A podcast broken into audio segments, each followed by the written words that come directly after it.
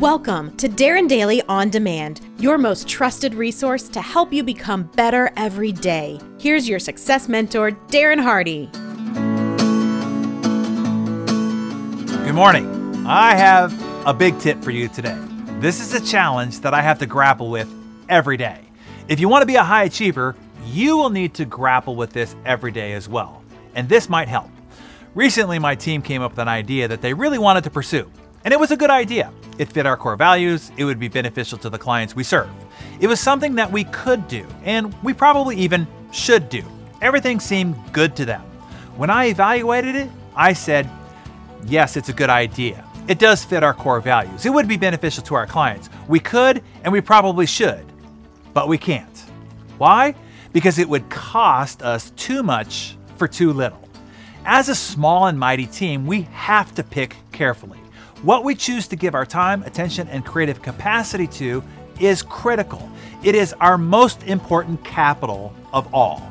I figured out that the number of people who'd have to be involved in executing that idea, the time and energy that it would take them, and the degree of ultimate impact on moving the needle of our big three goals, mission and purpose, that it wouldn't have enough consequence. While a good idea on mission in our capability, we just can't pursue it. It's not that we don't want to, we just can't.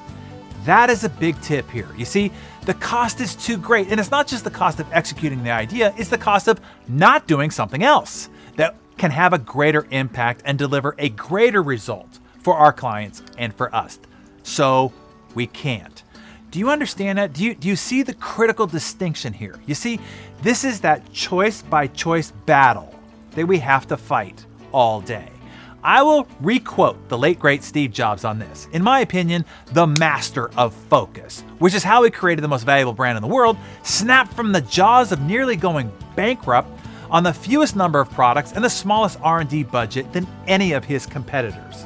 Steve said this, quote, "People think that focus means saying yes to the thing you have to focus on, but that's not what it means at all. It means saying no to the 100 other good ideas there are." He said, you have to pick carefully. Success is saying no to 1,000 things. You see, here on our A team, our theme this year is bigger, easier, which means, of course, we want to grow. Growth is one of our core values, better every day, right? But we want to do it easier. We are aiming at 2xing our record-breaking year last year, which is already 2x the year prior. That in itself makes it kind of a nutso goal, but we also want to have it be even easier this year than hitting our goals were last year. How? How can that be possibly possible? I have found it comes down to three factors: people, systems, and choices. Right now I'm talking about those choices. Look into the high performance forum for the people and system components. What you choose to do and not do will define your results and lifestyle.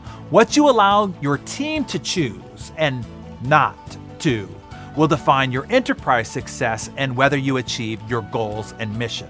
Put simply, you make choices, then those choices make you and become your life.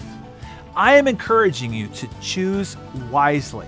Many times you just have to say, hey, that's a great idea, and we could do that, and we should, and we all want to do it, but we can't, period. This is true in your personal life too, by the way. Often you will need to say, hey, I'd love to get together, and we should get together. I want to, but I can't. My goals, my mission, my focus on my purpose makes it so I can't. I hope that helps you like it does me.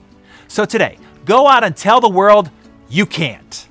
So you can do those things you really need to do in order to live the life that you were meant to live.